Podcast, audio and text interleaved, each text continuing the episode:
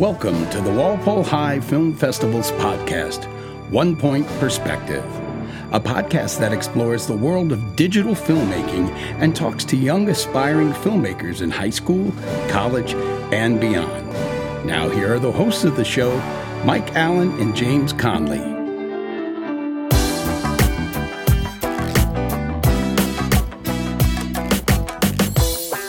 Welcome to another special production of the One Point Perspective podcast. This is a buzz edition of the podcast. Today we're going to be talking about the buzz for the phone addiction documentary.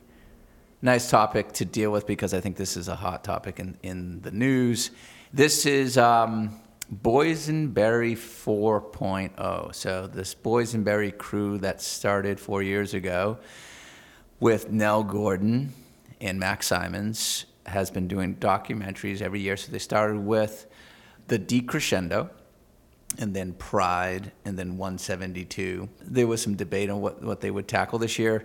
And like the other Boysenberries, at least the three past Boysenberries, um, this one included, it's very done very closely with the journalism class.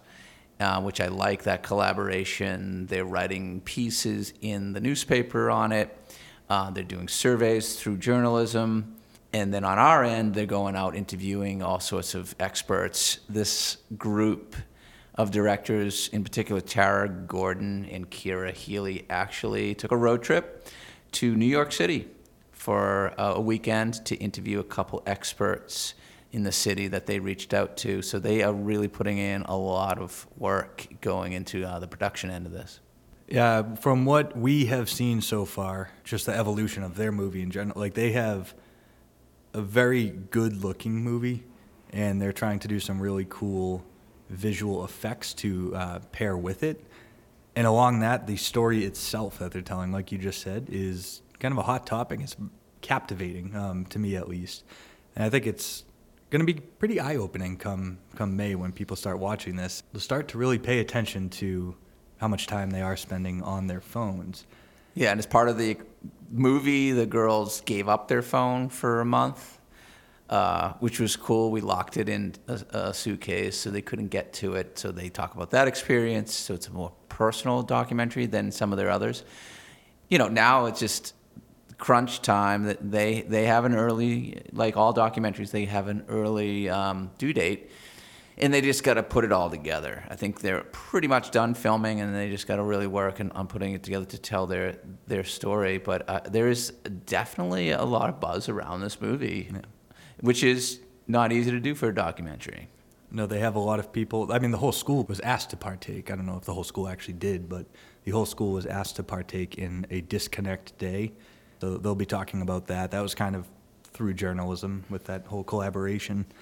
But yeah, I mean, I'm really looking forward to see what they can do. Last year was a huge hit with 172, and same with Pride the year before. So it's kind of great to see how this boys and crew has kind of grown over the last few years. Yeah, they've had huge success. I mean, all the Boysenberries. Yeah. Huge success. So this year should be no different. Yeah. For their buzz, I have a Venti Nitro Cold Brew Black. For the phone documentary Buzz, I have an Espresso con Panna Doppio. Well, there you have it. That's your buzz for the phone documentary. You've been listening to Walpole High Film Festival's podcast, One Point Perspective. This program was brought to you in part by Miss Gould's sophomore English class. Putting the ham back in Hamlet. Mm-mm, breakfast is served.